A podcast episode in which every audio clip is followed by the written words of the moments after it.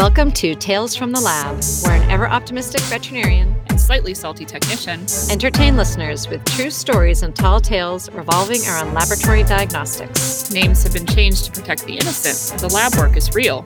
You can listen on your lunch break, on your commute, or when you're hiding from your kids in the bathroom. Each episode, we hope to leave you a little smarter, a little brighter, and feeling more empowered in the lab.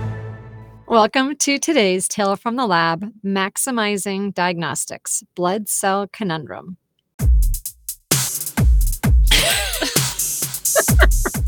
I like to brag about that. I forgot. Mac is a 12 year old male neutered hound mix Mac came to us on referral. Um, and again, whenever we have these interesting cases, I always love to go back to the medical record system and find out like what did the owner make the appointment for? He was referred to us for quote irregular spleen, comma possible lymphoma, end quote. And he is a sight hound, so he is thin. He's a greyhound mix, yeah. Mm-hmm. So they may have palpated this irregular spleen now that we have seen it actually. Mm-hmm. It might actually have been palpable. But I have a feeling that they identified it on ultrasound based on the unique ultrasonographic features that we saw. Um, and I'm guessing he had no other indication of peripheral lymphadenopathy. So I have a feeling that possible lymphoma was just based on them believing there's infiltrative disease of the spleen. And when you say lymphadenopathy, what irregular lymph nodes, irregular or enlarged lymph nodes. So I think his peripheral nodes palpated normally. Thank you. Um, so when we saw Mac, I remember distinctly identifying that he had been in the prayer position with his elbows down, stretching out his abdomen, his hips in the air, because his abdomen was so uncomfortable for the entire time during his initial workup. And that, you know, they drew blood, he was back in the room. He was back in that position of stretching out his abdomen. Ugh, can you just imagine how much that would have to hurt? Yeah. Trying to like get in any position to make it feel better. Yeah, that he would sit there stretched out like that. Okay, so he had a history of being anorexic and lethargic per the owner. And on physical exam, other than being uncomfortable in response to abdominal palpation.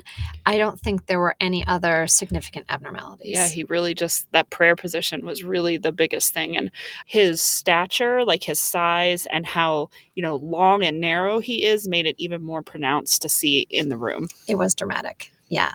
So we start with his CBC. It was really surprising when we found out how sick he was, how few um, parameters were out of the reference interval on the CBC. We will find out in the blood film that that doesn't carry through to the blood film, right? And why, of course, we always want to pair the blood film, right, with the CBC, especially in our sick patients. In the leukogram, he did have, while no traditional inflammatory leukogram with a leukocytosis and a neutrophilia, meaning increased total white cell count, increased total neutrophil count, he did have bands identified right? And so that is really, and we've had other talks about this, but the hallmark of inflammatory disease. Yeah, I think the other thing that's important to point out on his results from his hematology analyzer is that the data in the leukogram is asterisk. Mm, yeah. Which is not an indicator that the analyzer didn't do its job. It's trying to tell you, hey, something is going on. You need to take a look at this. Yes, right. So, really helpful information that the analyzer is providing additional information. In addition to doing its best guess on what these numbers are in the, in the white cell differential, it's letting us know based on our analysis, and we're trained on healthy animals, we know some of your cells are not typical and you need to look at a blood film review. Yeah, so I think it's really important that if your analyzer does, in fact, report something like that, that you don't just ignore it or assume that the analyzer did something wrong. It's actually doing something really right by saying to you, hey, this is not normal. We need, you need to look. I need human eyes to look at this. And and that's especially important uh, important at point of care right? Because at the reference lab those same flags trigger a review of the blood film or looking at CellaVision using some automated technologies in order to provide a more accurate differential and comment on cell morphology. But without that reference lab quality control mm-hmm. right that gives you a more accurate differential and tell you about cell morphology that rests on us as the laboratorians at point of care without going into depth too much, I think the most important thing is if your analyzer does report those types of graphs or images that you know what a normal is whether that's you know you grab a spay or a neuter that's healthy and have that kind of as a reference point or oftentimes the manufacturers will have some type of you know um, educational materials that will allow you to see what quote unquote normal is although that's tricky because what's normal um, but if you at least have a starting point to say this is what it should look like and then compare that to what you have on on your actual printout so important, right? Mhm. So to really maximize that information at point of care on hematology in particular is to know your analyzer inside and out, right? In particular, how the data is displayed to you. So you know what the asterisks mean,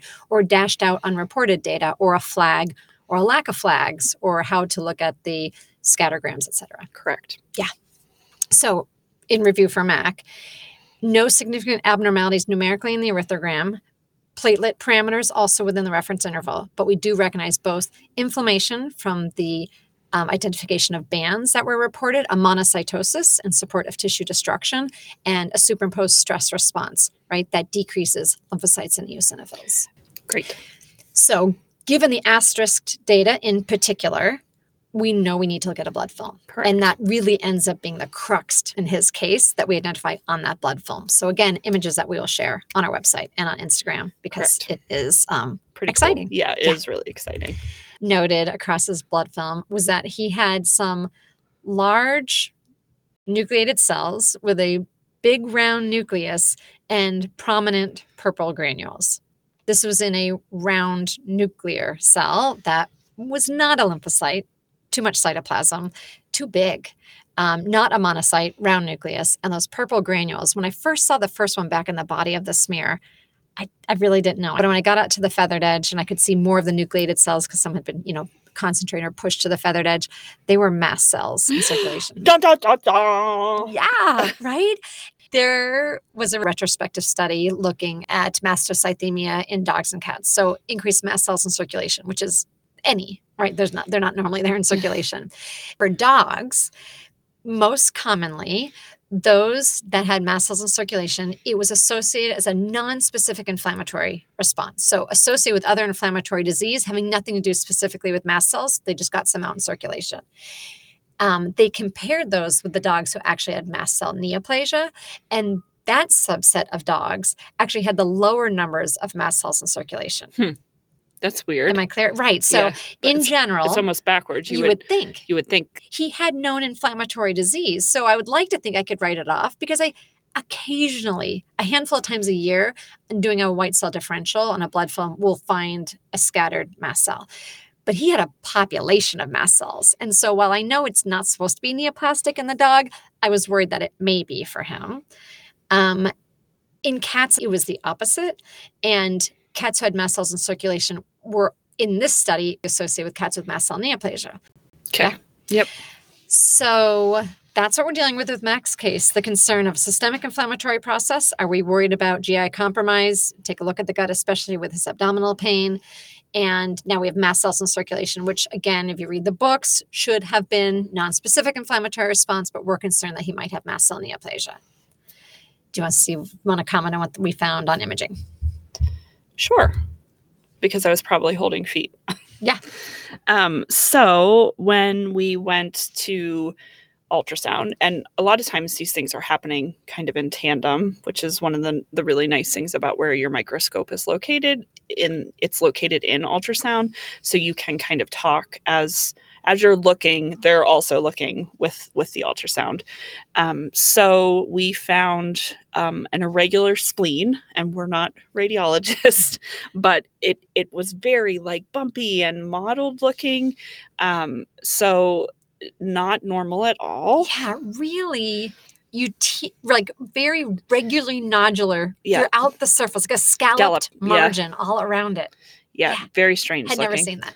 Um, and then also we found some ascites. Yeah, which is when we get so excited about like we're so we're gonna do a part two to this where we do we talk about the effusion analysis because that helps tie his whole case together.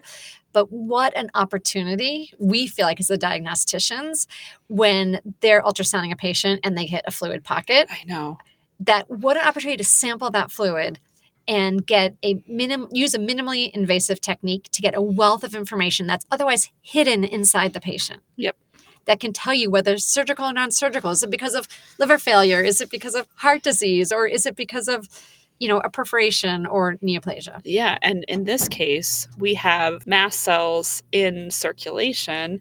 Like I'm already like dying to know what's in this fluid. You know, here we have this abnormal spleen, we have ascites, we have a dog with inflammation, you know, circulating mast cells. He's in a prayer position. Possible lymphoma. Yeah, like initial referral. what is going to be inside that fluid? Like Yeah. it it should give us some answers, yeah, it's right? like killing me when we have that to like get out of ultrasound and get into the lab to start processing the ASAP. fluid. yeah. it's very exciting. And again, why will our, our subsequent episode will be on like what you can do at point of care to get some answers off of your effusion like Yep. now. So we're going to leave you with the doctor sticking the needle into the ascites, pulling it out.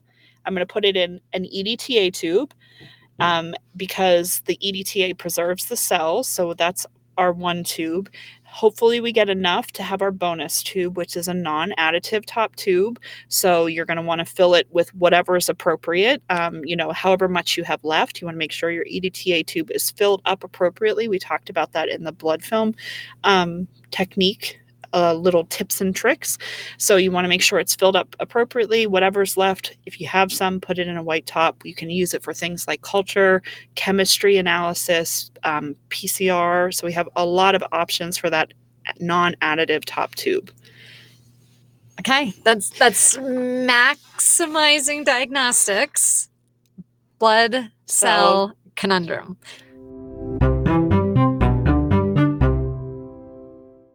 Take home points from Mac's case.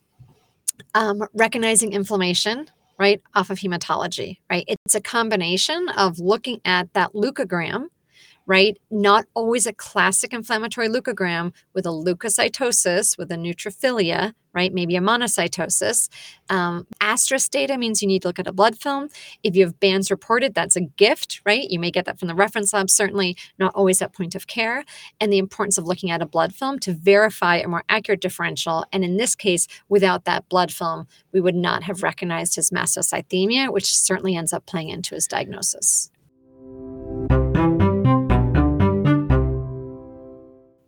All right. Join us next time for part two. It's going to be so good. Thank you for listening. Please like and subscribe to stay informed about new episodes soon to be released. Images, lab work, and other tidbits from today's case will be posted on our website at www.antechdiagnostics.com backslash tales from the lab, on our Instagram, or search hashtag tales from the lab. You can email any feedback, questions, or requests for future content to talesfromthelab at antechmail.com. Thanks again for your support. Tales from the Lab is a production of Antech Diagnostics. The intent of this podcast is to provide education and guidance with the understanding that any diagnostic testing and treatment decisions are ultimately at the discretion of the attending veterinarian within the established veterinarian patient client relationship.